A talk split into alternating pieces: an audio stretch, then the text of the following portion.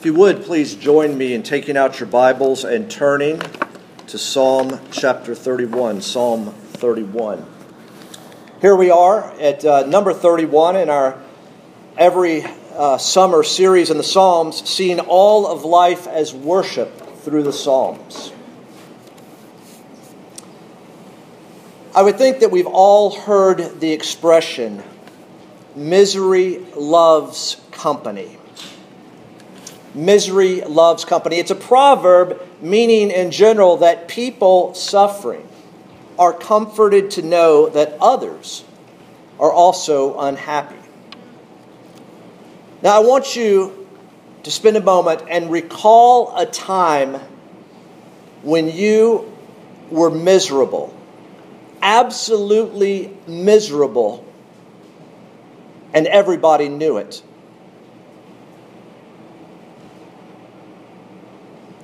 But I want you to also recall a time when you were miserable, down to the core of your being, to your bones.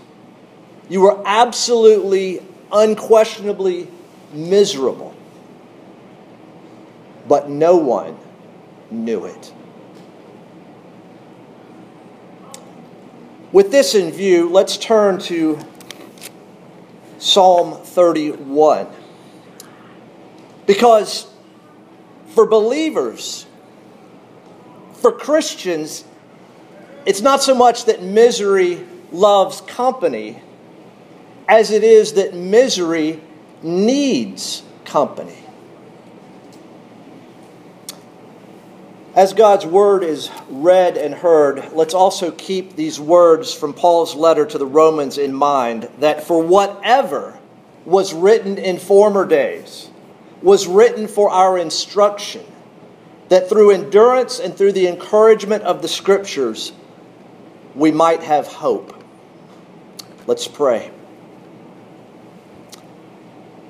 Oh, Father, you indeed are the God of endurance and encouragement. You endure with us, your people, and in so many ways, you encourage your people. And so, Father, we ask that you would do that now through your word, by your Spirit. Father, we do not want this to be information only. Through your, the powerful working of your Holy Spirit, we want this to be used for our transformation that we would die more and more to sin and live more and more to righteousness, that we would become more like our Savior. Father, be pleased to bring your word to bear on our hearts and lives, we pray. In Jesus' name. Amen. Let's listen now to Psalm 31, to the choir master of Psalm of David. In you, O Lord, do I take refuge. Let me never be put to shame. In your righteousness, deliver me. Incline your ear to me. Rescue me speedily. Be a rock of refuge for me, a strong fortress to save me. For you are my rock and my fortress. And for your name's sake, you lead me and guide me and you take me out of the net they have hidden for me, for you are my refuge. Into your hand I commit my spirit. You have redeemed me, O Lord, faithful God. I hate those who pay regard to worthless idols. But I trust in the Lord. I will rejoice and be glad in your steadfast love, because you have seen my affliction you have known the distress of my soul, and you have not delivered me into the hand of the enemy. You have set my feet in a broad place. Be gracious to me, O Lord, for I am in distress. My eye is wasted from grief, my soul and my body also. For my life is spent with sorrow, and my years with sighing. My strength fails because of my iniquity, and my bones waste away. Because of all my adversaries, I have become a reproach, especially to my neighbors, and an object of dread to my acquaintances. Those who see me in the street flee from me. I have been forgotten like one who is dead. I have become like a broken vessel, For I hear the whispering of many, terror on every side, as they scheme together against me, as they plot to take my life. But I trust in you, O Lord. I say, You are my God. My times are in your hand. Rescue me from the hand of my enemies and from my persecutors. Make your face shine upon your servant.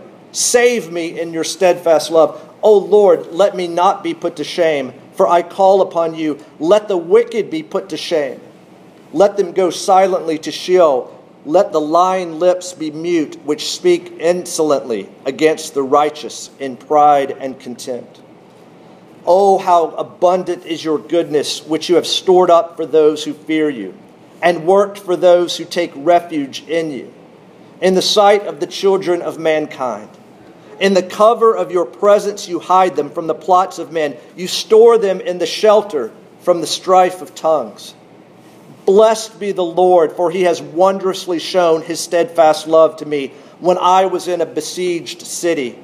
I had said in my alarm, I am cut off from your sight. But you heard the voice of my pleas for mercy when I cried to you for help. Love the Lord, all you his saints. The Lord preserves the faithful, but abundantly repays the one who acts in pride. Be strong and let your heart take courage, all you who wait for the Lord. Remember, we've been saying in the words of John Calvin that the Psalms are an anatomy of all the parts of the soul. They open us up so that we can see what's on the inside, they, they close us up as well. You see, the Psalms are, speaking a common language of faith and experience. As you read in the Preparing for Worship email, this quote from the article, What Can Miserable Christians Sing? In the Psalms, God has given the church a language which allows it to express even the deepest agonies of the human soul in the context of worship. Now, today people talk about authenticity, about it's got to be real. I mean, go to the grocery store now and you've, you've got to see all the labels to prove this is authentic, this is real. But of course, that's we're talking about people's lives. Be real, be authentic. Well, my friends, the church, the people of God, has had something in their possession for their blessing for centuries the Psalms, the prayer and songbook of the church, that if anything is authentic, if, if anything is real. I mean, did you hear the words from Psalm 31? Anguish, deep sorrow, anguish, misery. Now, Psalm 31 is some familiar terrain and themes that we've already seen trouble, a cry for help, God's answer, thanks being given. There's an invitation for people to join the psalmist in, in prayer and praise. As you listen to Psalm 31, the, the, the details are vivid, but they're not specific. It allows us to say, really, this could be me. He's talking about my life last week yesterday, this morning. Psalm 31 has impressed itself on more than one biblical character, deeply enough to come to mind at times of supreme crisis. We hear these words in the prayers of Jonah. We hear these words in the prayers of Jeremiah the psalmist here asks the Lord to be gracious to him. We see that at verse 9. Be gracious to me. Why? Why such a request? Because he is miserable. In this song that God's people, even miserable Christians, can sing, there is a note of distress. And so let's consider, first of all, what David is facing. Let's take a look at the distress. And we see that mainly in verses 9 through 13. This distress, this misery is comprehensive. It's almost like it's 24 7. It's unstopping, it's unceasing. There seems to be no escape. It's coming from 360 degrees. In the first eight verses, it's as if the, the psalmist is saying, I'm being hunted down. And then for the next 11 verses, he's, he's saying, I'm being rejected. It's interesting. It's, it's he's being pursued to be killed, but he's also just fundamentally being rejected as a man, rejected as a human. And notice the language that the psalmist uses there's distress, wasted from grief, there's sorrow and sighing, and there's failing strength. It's terror from the outside. David lives, as we read in verse 13, with terror on every side from both foe and friend alike. Uh, foes that afflict him and friends and neighbors that abandon him. There's terror from the outside, there is weakness on the inside. Look at verse 10. David says that my strength fails because of my iniquity, because of my sin. You see, the enemy that David is facing is not just out there, it's in here. He recognizes it. It's what we would later come to say the world, the flesh, and the devil are all against David. He's in distress, he's miserable. Now, sometimes when life is good and we've got one problem to address, one problem, we can focus our energy and our time and address it. But do you all ever feel, have you ever felt closed in on all sides? Some of you, I'm sure, have had what kind of can be diagnosed as a panic attack. You're paralyzed. You can't move. If you do move, your head is on a swivel, spinning around, trying to focus on just one of the many things coming at you. You're miserable. Has, has your mind, has your thoughts ever been, as it were, in molasses? Are you trying to put your glasses on to focus on something and all you see is blurriness? You're miserable. You're in distress. And again, some people may know it, but you may be doing a really good job hiding it, covering it, and no one knows. Well, David is in distress. He's miserable, but he's not going to keep it inside. He's not going to cover it up. He, he is not silent. He, he sings this song. He, he prays, he pleads, he cries out in distress. Over and over and over again, he piles word after word after word to get God's attention. It's not just the, the woman who keeps asking the judge for justice, and Jesus is telling us that to, so that we would keep on praying. It's it's as if David is saying, okay, God, if you don't recognize this word, I'm going to use that word, and then this word. You know, we know a little bit about David, don't we?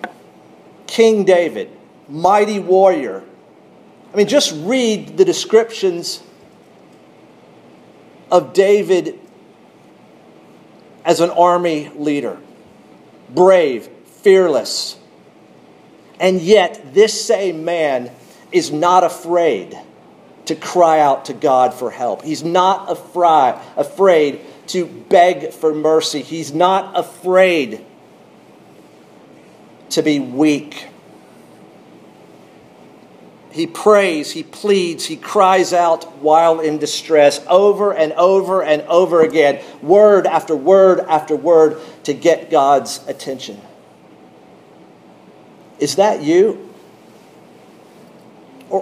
Or is your life just the new vice these days is comfort and ease? Is your life so comfortable? Are you working so hard to keep it easy and on the downhill? that you really, why would I cry out for help? Why would I plead? Why would I pray? In the words of a child, I can do it myself. Well, David's distress, as we just saw, drives him to ask for deliverance. He's not so much begging, God, get me out of here, although there is that a bit. It's pleading for God to be with me in here. And so, in the song that David and the people of God are singing, there's also not only a note of distress, but a note of deliverance. And I want us to notice a fundamental principle at work here. David, in so many words, is saying, God, be to me what you are. God, be to me what you are, or what you are, God, be to me. Look, for example, at verses 2 and 3 to see this. David says at the end of verse 2 Be a rock of refuge for me, a strong fortress to save me. But then, right in the next verse, For you are my rock and my fortress. He's asking God to be to him what God has said he is.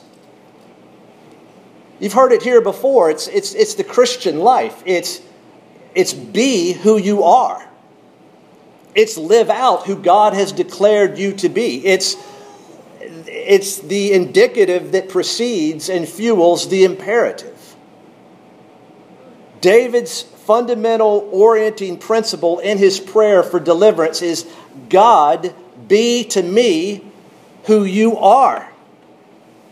He's asking for deliverance multiple times in multiple words to get God's attention. Deliver me, verse 1. Incline your ear, verse 2. Rescue me, verse 2. Rescue me, verse 15. Make your face shine upon your servant, verse 16. And then, of course, save me.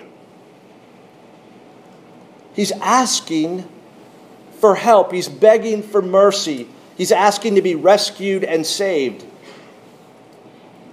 In your misery, whatever it may be right now, are you wanting to get out of it? Are you wanting God to be in it with you? And we see in this psalm, deliverance is provided. Look with me at verse 5. You have redeemed me, O Lord, faithful God. You see in verse 8, you have set my feet in a broad place. I'm rescued. I'm standing, he says. Therefore, both before and after his deliverance, he can declare his trust and confidence. We see in verse 14 and 15, But I trust you, O Lord. I say, You are my God. My times are in your hand. In other words, my life, my all is in your hand. Because as we sang before, David knows that the ear of sovereign grace is still listening. The, the, the door to the mercy seat is still open. In verse 19, he exclaims, Oh, how abundant is your goodness. And in verse 21, Blessed be the Lord, for he has wondrously shown his steadfast love to me. God be to me who you've declared yourself to be. And so we've seen that David's distress leads him to cry out for deliverance deliverance that God has provided, and deliverance that God will provide. And so we see also in this song that believers, even and in particularly miserable believers, can sing. There's a note of delay. A note of delay. Now, wait a minute. Didn't you just say that David prayed and God heard and answered and delivered? Yes, but there's a note of delay.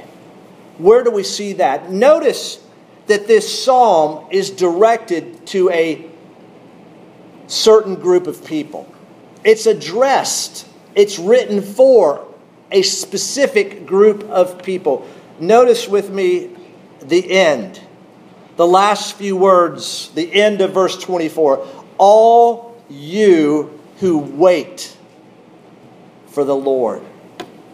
And who are those people who wait for the Lord? We see it right before that. His saints. His saints.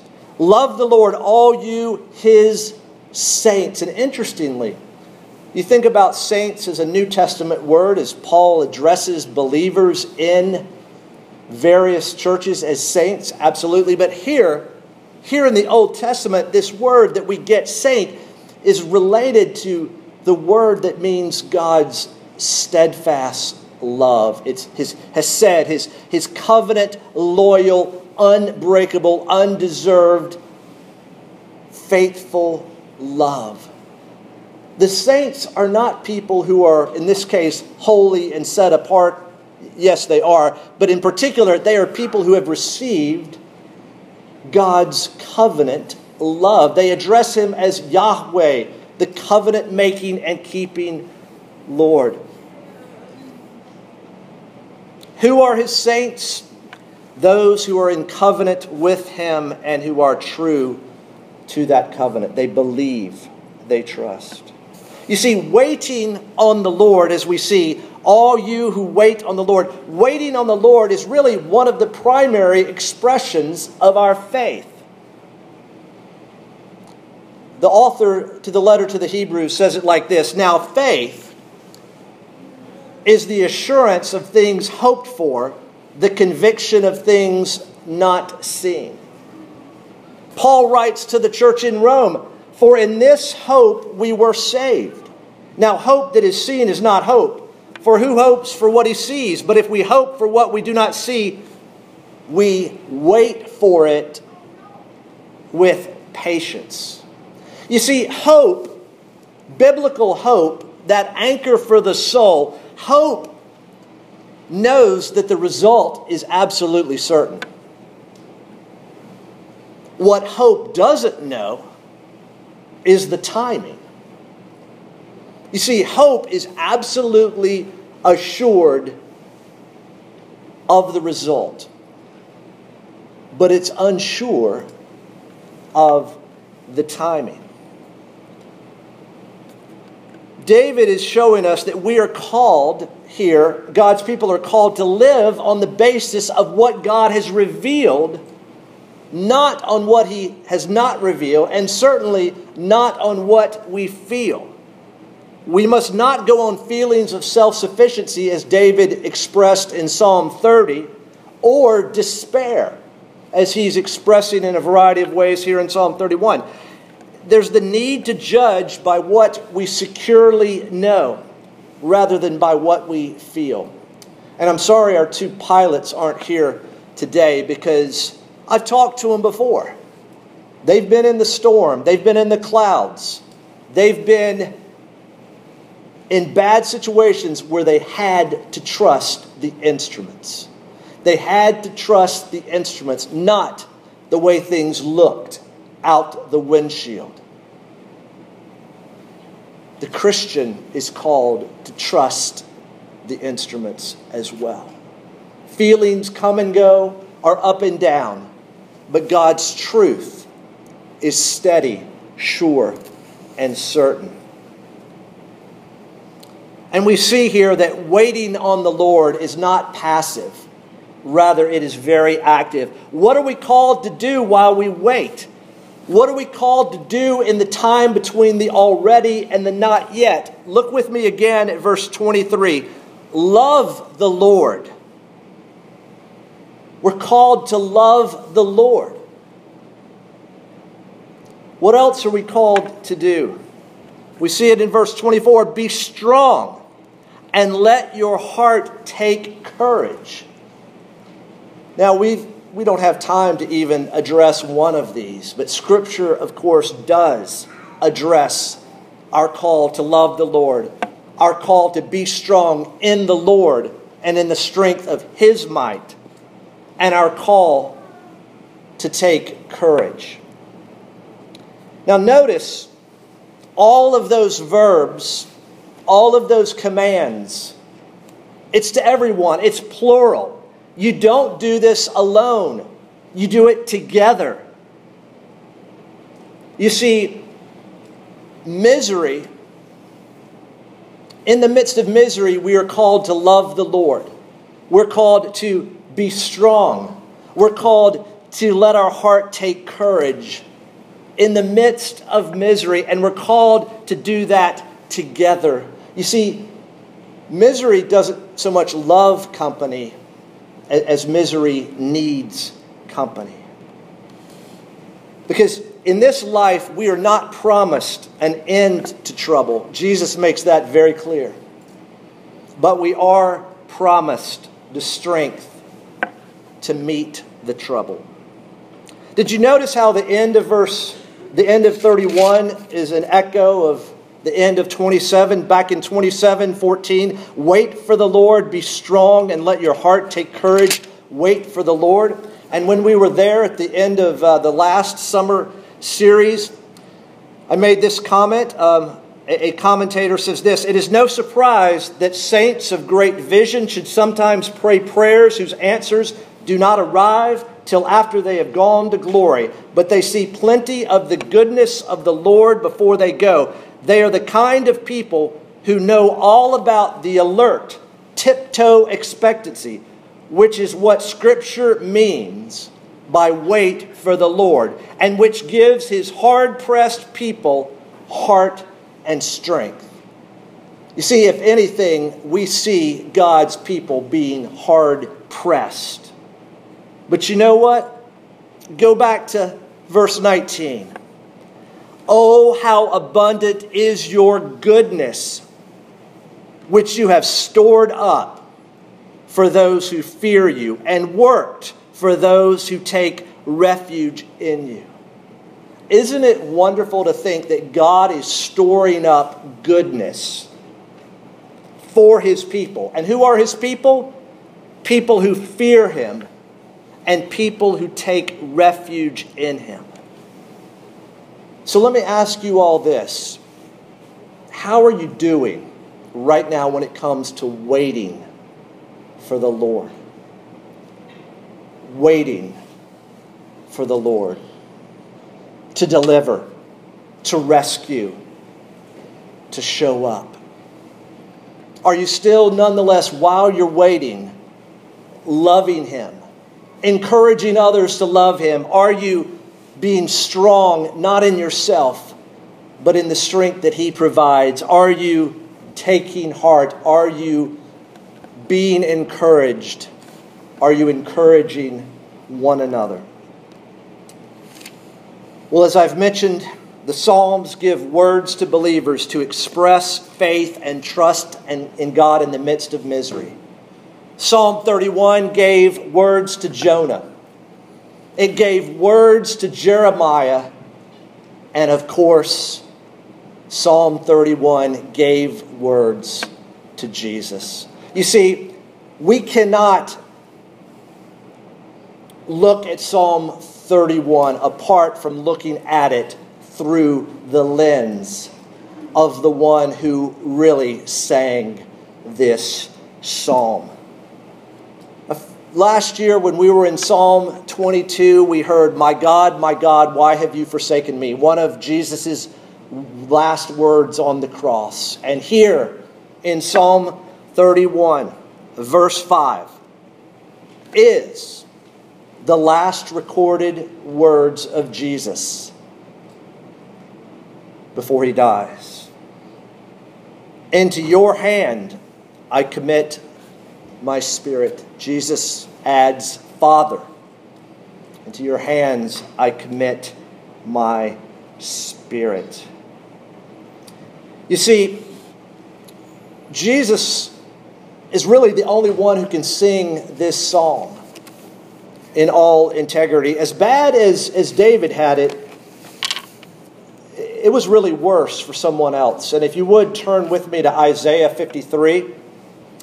Isaiah 53. I just want to read a couple of verses.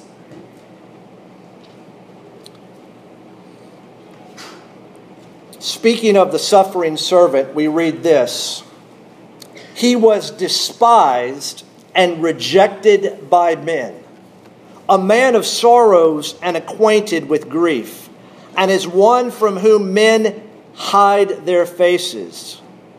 He was despised, and we esteemed him not. Surely he has borne our griefs and carried our sorrows, yet we esteemed him stricken smitten by God, and afflicted. That's our Savior. What other religion would have a Savior who is rejected? What other religion would have a Savior that is so marred that people could not even look upon his face. But because Jesus committed himself into his Father's hands at the cross and, as we know, was delivered, so also we can commit our lives into his hands and be delivered yes, from temporary trials and difficulties, but really from the ultimate trial, the ultimate trouble, the ultimate distress and misery that awaits us all death. We're all still waiting for deliverance from death, and yet, through faith in Jesus, that deliverance is absolutely guaranteed. Look back with me at verse 1. In you, O Lord, do I take refuge. What a great statement, but here's a question Where do you take refuge? Where do you run in your misery?